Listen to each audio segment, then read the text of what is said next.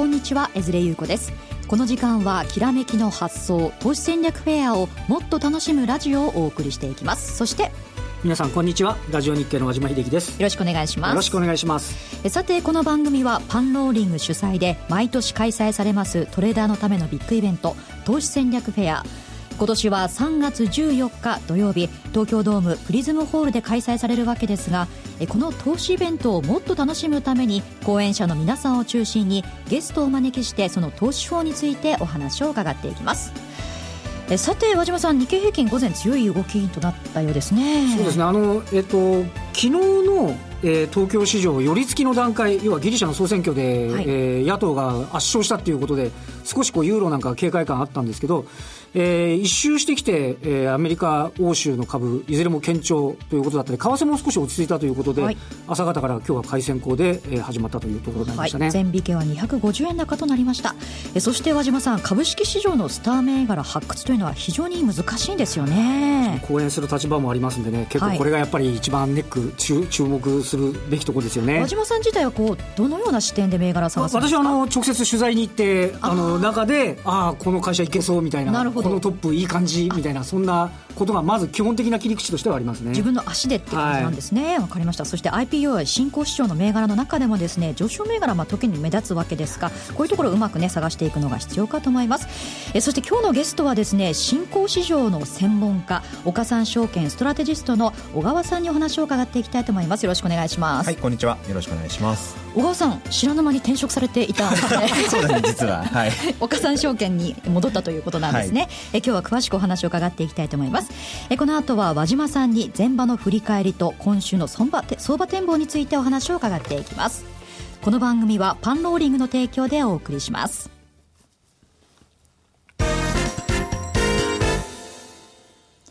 さて、前場の日経平均株価ですが、250円90銭高い、17,719円42銭となりました。この上げを、和島さん、どのようにご覧になりますか？あの、えっとですね、あの、えっと、昨日、ちょっと時間軸を昨日に戻すと、あの、ギリシャの総選挙で、えー、野党が勝って、はい、で、昨日日経平均、寄り付きが安値なんですね。はい、226円安っていうのが、その日は一番の安値で、はい、で、その時に、海外の先物を見るとですね、ニューヨークダウの先物っていうのが140ドルぐらい下げてたんですよ。えー、で、いや、で、ユーロはちょっと安いし、みたいな。これはちょっと今回のこのギリシャの選挙っていうのが、えー、マーケットに影響するんじゃないかっていうのは昨日の朝方の状況でした。で、それぐらい徐々に徐々に、えー、過ぎていったら、結局昨日日経平均は43円安。はい。だから、下げは縮小したんですね。えー、で、一晩帰ってみたらなんか、なんだドイツは最高値だし、なんかあんまり気にしないじゃないかみたいな。はいはい、そうですね。為替も落ち着いてきたしみたいなところで、えー、昨日警戒した分だけ、あの、今日東京市場としては、あの、上げ幅を拡大できたんだろうと。で、もう一点ちょっと昨日、懸念材料っていうのが、あの、引けた後に丸紅が大幅な減額修正発表してですね。はい、そうですね、原油の、はい。あの、原油も、さることだから、穀物の会社まで減損だみたいな話で、ちょっと丸紅ショックどう？みたいな、昨日の5番からもう丸紅下げてたんで、はい、あったんですけど、こちらも今日丸紅自体は安かったですけど、三菱商事がプラスに転じるなどですね、あはい。あの、結構、あの、なんていうんですかね、影響限定的みたいなところで、えー、こなせてきたかなっていう、そんな側面もあったんではないかと思います、ね、商社全般が下げてるわけではないわけですね。はい、あの、小川さんはこの前場の強さはどのようにご覧になりますか、はい、そうですね。まあ今、あの、和島さんからあった通りかと思いますけれども、やはりその朝、こう CME の日経期の先物を見たときに、まあ200円以上高く、ね、まあ返ってきていて、まあアメリカの市場なんかを見ると少しこう思ったよりも意外高だなというような感じは受けましたよね。はい。ただまあ、あの、まあ先ほどのお話にあった通り、まあギリシャの問題もですね、まあこう、過度な警戒感というのは後退してきてるかと思います。し、まあ、昨日のところの動きですと、まあ、例えばトヨタの動きなんかを見ても、はい、まあ、昨日指数マイナスですけど、まあ、5番プラスに転じたりとか、はい、あの、まあ、先週末あたりからですかね、ソフトバンクあたりの強い動きなんかもまあ見られてますし、少しこう主力株のところの動きがまあ変わってきてますから、まあ、そのあたりもですね、今日のまあ日経平均の底堅さに、まあ、強い動きにつながってるのかなと思いますよね。なるほど。まあ、値上がり銘柄数全体のおよそ74%、一方の値下がりは18% 1となっているわけですが、和島さん、何か業種で気になる動きというのは、ね、今のお話ですと、トヨタがもうちょっとで12月の高値抜けそうなんですよね。はい、これが抜けてくると、ちょっとまたイメージが変わってくるのかなっていうところと、あと今日はあの、えー、これまであんまり買われなかった金融株あたりがですね、はい、結構しっかりな動きになってたんで、はい、あのー、このあたり、まあ、ちょっとこれでなんかの変化の兆しというのはちょっと早いかと思いますけどね、うんうん、物色にちょっと循環が出てきてるっていうのが、あの、まあ、前向きに捉えられる側面。まあ、一方で、あの、ギリシャのことですけどね、こればっかりはよくわかんないですからね。そうですね。あの、なこの全然なんか、その、思った通りに来てないわけですから、これまでがね。はいはいはい、まあ、この警戒感っていうのは、片やでは持っとかなきゃいかんのかなっていうことも言えるかもしれませんけどね。なるほどね。はい、まあ、そして日経平均なんですが、1万7700円台ということで、まあ、これ、今週、来週とか1万8000円とか考えることも、えっとですね、あの12月の8日に1万8000円飛んで30円、はい、取引時間中につけて、はい、で、12月の末にかけて、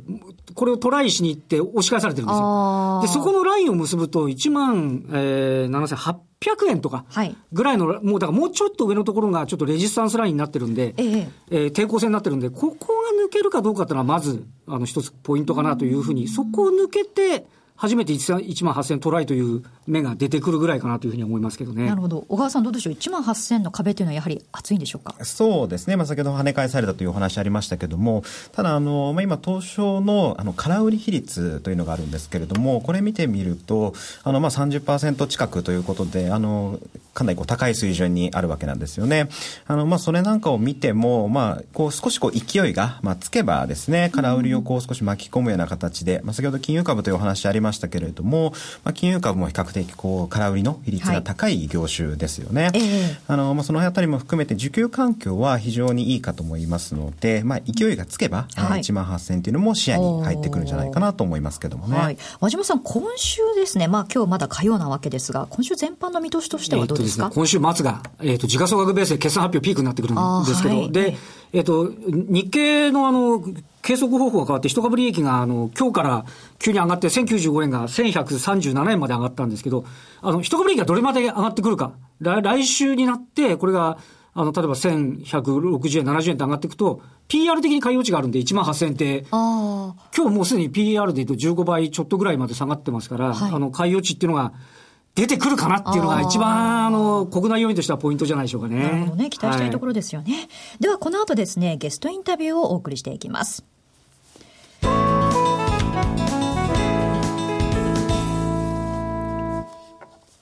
えさて今日は、えー、岡三証券ストラテジストの小川さんに新興市場についてお話を伺っていくわけですが、小川さん、はい、去年、一昨年と IPO かなり増えましたよね。何か話題になった銘柄ありますか？そうですね。まあ、数も非常に、まあ、増えましたし、まあ、去年ですと、まあ、例えばマザーズに、まあ、上場した、えー、7779のサイバーダインですとか、あはい、あと、まあ、東証一部に直接上場しましたけれども、西武ホールディングスであるとか、まあ、当然西武あたりはですね、まあ、皆さんご存知の、まあ、知名度の高い会社ですけれども、はい、あの、まあ、成長企業として、まあ、勢いのある会社も上場しましたし、まあ、あとその大型の、まあ、知名度のある、まあ、再上場も含めてですよね、大型銘柄っていうのも、まあ、上場があったりということで、あの、まあ、業種を見てもですね、あの、まあ、インターネットの、まあ、ゲームの会社があり、あったりとか、小売の会社があったりとか、はい、ネット広告だったり、非常に幅広い会社が去年 IPO しましたよね。あの、まあ、今年も、えー、IPO、まあ、年間通すと100社近い数が、まあ、上場してくるんじゃないかと思いますけれども、あの、去年までの勢いというのが、まあ、今年も、こう、継続して期待できるんじゃないかなと思いますけどもね。はい。あの、一部にですね、市場変更した銘柄というのもあったわけですよね。そうですね。あの、まあ、ここ最近、その、まあ、マザーズやジャスダックにこう上場して、ただまあ、その後、こう、業績成長もして、プラスまあ、株価も、まあ、ついてきたときに、比較的こう、早いタイミングで、東証一部に、まあ、こう、昇格する、はい、えー、会社というのが、まあ、増えてきていますよね。はい。まあ、個別ですと、まあ、例えば去年ですと、まあ、ユーグレナですとか、はい、まあ、緑虫の会社ですよね。えー、まあ、あと、まあ、ベクトルという、これまあ、もともとはマザーズの会社ですけれども、まあ、こういう会社、比較的こう、上場から早いタイミングで、えー、一部に上がってきているということで、まあ、このあたり、その、まあ、元がですね、マザーズとか、こう、新興市場に上場したとしても、こう、まあ、緩やかに株価も上がって、こう一番いいパターンになってきてますよね。はいはい、一部に上場変更してからも株価はっていうのはどうなんですか？そうですね。まあ、株価に関しては、まあ、もちろん個別の要因はありますけれども、はい、やはり、まあ、東証一部に行くことによって、あの、まあ、当然知名度も上がりますし、はい、まあ、機関投資家の投資対象にもなってきますよね。そうですね。まあ、どちらかというと新興市場、まあ、個人のの投資家の方々が多い市場ですけれども、まあ、一部に行くことによって投資家層も非常に広がりますから、そういう意味でもこう一部に行くっていうのはポジティブな影響がありますよね。なるほど。まあ、そして去年の年末ですね、12月にも IPO ありましたよね。はい。そうですね。特に数がですね、まあ、非常に多くて、あの、まあ、IPO ラッシュのような、まあ、形になりましたよね。全部覚えきんなかったですよね。そうですね。あの、まあ、ただ中身を見てみると、当然その初値が、はい、えー、公開価格の2倍、3倍と非常にこう人気になるような、まあ、銘柄もあったかと思うんですけれども、ちょっとこう今足元の株価の動きなんかを見ると、少しこう冴えない銘柄というのが増えてきてしまっていますよね。うん、まあ、あれだけこう数が多かったですから、少しこう祭りの、お祭りのような形になって、あの、まあ、需給が主導するような形で初値が大きく上がって、今ちょっとこう少し冷静になって、まあ、個別のですね、まあ、会社の中身であるとか、まあ、成長性をこう評価しながら、少しそれを今吟味するような段階に入ってきてますよね。はい。そして今年の IPO ですよね。気になるところですが、はい、どういったものが予定されていますか？そうですね。まあ、あの、上場が噂されているところですと、まあ、非常に数も先ほどお話したように、まあ、100社近くですね、まあ、多くなるんじゃないかというような話もありますし、はい、まあ、知名度の大きいところでは、まあ、日本郵政であったりとかですね。はい。まあ、去年少し、まあ、上場が、まあ、噂されましたけれども、まあ、LINE ですよね。はい、まあ、これが今年こそは、えー、上場するんじゃないかというような話もありますし、まあ、それ以外ですと、えー、USJ ですね。はい。ユニバーサル・スタジオ。そうですね。はい、あの、まあ、今年も非常にハリー・ポッターあたりで、はい、話題になりましたけれども。ね、人気のようですね。そうですね。まあ、このあたりも上場が噂されているようですから、はい、まあ、知名度の高い会社も含めて、あの、今年も上場者数増えてくるんじゃないかなと思いますね。なるほど。まあ、LINE とか USJ になるとかなり規模も大きいので。そうですね。あの、LINE はね、もうかなり期待されてますし、USJ は再上場という形になってくると思いますけど、はい、お母さんどう郵政どうなんですか？なんか、受給面のなんか懸念にもなるような気がしないじゃないですけど、どうですかまあそうですね。まあちょっと全体相場に与える影響というところにまあ関して言うと、まあ去年まあリクルートがですね、うん、まあ上場した時に、あの、まあそういう同じような話というのがこう懸念されましたけれども、まあリクルート意外にこう上場してみると株価も堅調ですよね。うんはいはい、特にその東証一部または二部にこう上場した会社というのは、初値があまりこう公開価格と比べると大きくは上がらないんですよね。一方でまあ上場した後というのは、いわゆるその、まあ、IPO の投資でいうセカンダリーと言われる投資、はい、これが非常にうまくいってますから、そうなんですね。そうですね。まあ、先ほどちょっとお話した西武ホールディングスもそうですし、まあ、ここ最近、スカイラークあたり、3197ですね。はいはい、このあたりの株価も上がってきてますよね。まあ、そういう意味では、まあ、東証一部にですね、まあ、上場する大型の銘柄は、まあ、どちらかというと、その初値というよりは、セカンダリーのところの投資妙味が出てくるんじゃないかなと思いますけどね。なるほどね。まあ、今年の IPO 銘柄も注目集まるところなんですが、どうでしょう、足元の新興市場全体の値動きとしては、はい。どうなんでしょうか？そうですね。あの、まあ、例えばマザーズの指数見てみますと、あまりこう、値動きというのは、ここ、最近あまり良くないんですよね。はい、ねあの、まあ、背景としてはですね、まあ、やはりその、まあ、新興市場、中小型株の、まあ、こう、体温計にもなる、その、売買代金ですよね。あの、最近、こう、マザーズの売買代金、大体まあ、1000億円前後なんですけども、去年の秋口頃ですよね。これがまあ、1日に3000億円近くあって、あの、そこのと比べると今大体3分の1ぐらいにこう減ってきてしまってますよね。はいはい、直近 IPO でしこってるって話も。そうですね。あのまあ、短期的にこう、はい、発値が賑わって、ただ先ほどお話したように株価がなかなか続かないので、そういうような状況というのもあり得るかと思いますし、やはりその、まあ、その中でもやっぱりその物色の柱、中心になる銘柄というのがここ最近あまりない印象を受けますよね。うん、なるほど。あの、まあ、個人的には、あの、年末年始少し賑わいましたけども、マザーズの3692の FFRI という銘柄、ね、これ大ヒット銘柄になりましたね。そうですよね。しましたよね。はい。ああいうように、こう、まあ、初値も高くなって、その後も株価が上昇する。FFRI の場合は、えー、インターネットのこう、セキュリティに関するテーマ性もある銘柄ですけれども、やっぱりこう、そういう、まあ、こう、核となる物色の中心となるような銘柄が少しこう出てこないとですね、はいはい、目先という意味ではちょっと新興市場、あのー、まあ、賑わいがあまりこう出ないような、まあ、あの市場環境になってくるのかなと思ってますね。なるほど。日経平均と比べてもマザーズの指数というのは全般的に弱いそうですね。まあ、最近のレンジですと、まあ、マザーズの指数で大体800ポイントから1000ポイントぐらいの間をこう横ばいで動いてるんですけれども、はい、やはりその1000ポイントというところが、を抜けるためには、やっぱりその指数を牽引するような、そのマーケット全体を牽引するような、こう勢いのえー、いい銘柄っていうのを少しこう待ちたいような状況ですよね。ねまあ、そういう時にはやはりこうテーマ性のあるものとかが必要になってくるかと思うんですが、はい、どういったものが注目されますか？そうですね。まあ、個人的に今年、まあ、新興市場で、まあ、大きく、あのー、まあ、注目している銘柄、あの、テーマが3つありまして、はい、まあ、1つはロボットですよね。はい、で、まあ、2つ目が、まあ、今年も IPO でもこれ絡んできますけれども、自動運転の分野、ね、自動運転。ね。えーまあ、3つ目が、これまあ東証一部の銘柄なんかにも比較的上昇が目立ちますけれども、あの、訪日外国人、いわゆるインバウンド消費で恩恵を受けるようなところですよね。はい、まあ、このあたりのテーマ株というのが、当面は新興市場でもこう中心になってくるのかなと思いますね。私、この間 ZMP の谷口社長会ってきまして。はい、ああ、どうでした？あの、もう、今、売上高も言っちゃいけないって言ってました。だから、ある程度幹事から抑えがかかってるんで、観測通りもしかしたら出てくる可能性は高いんじゃないかなというふうに思いますけどね。そうですね。あの、このやっぱり ZMP という会社が上場することによって、あの、まあ、去年でいうサイバーダインですよね。ああいうように、こう、まあ、個人の投資家も、また、まあ、機関投資家も注目する、こう、全員が参加するような IPO ですよね。になる可能性が十分あるかと思いますので、まあ、その点で、あの、まあ、新興市場ですと、あの、まあ、自動運転に関する、まあ、技術ですよね。はい、を持つ会社なんかも、まあ、ありますから、ええ、まあ、そのあたりも含めて、ちょっと注目されてくる可能性はありますよね。はい、まあ、テーマ先ほど3つ挙げていただきました。はい、詳しく伺っていきたいんですが、ロボットというのは具体的にどういったそうですね。まあ、これはもう去年、まあ、サイバーダインがかなり話題になりましたけれども、やはりその今、アベノミクスの成長戦略の中でも、まあ、ロボットに関して、まあ、かなりこう補助をして、まあ、国を挙げてこう、えー、日本の技術を、まあ、海外に持っていったりとか、はい、国内でも、まあ、例えば介護にロボットを使ったりとか、えー、非常に裾野が広がってきていますよね。えー、で、まあ、個別なんかで見ても、例えば、あの、少し、まあ、ジャスダックの地味な銘柄かもしれないですけれども、6324のハーモニックドライブとかですね。原則機器ですね。そうですね。はい、あのまあ、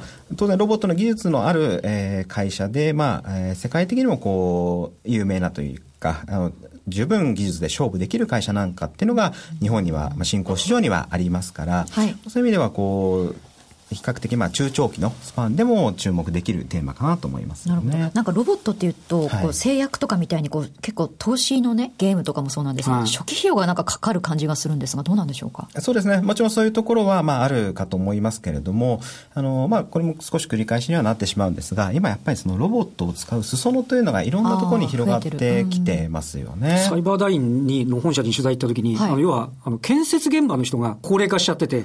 荷物持つときに、その補助をするっていう。なるほど。あと介護現場も介護の人たちが高齢化してきちゃってて、その、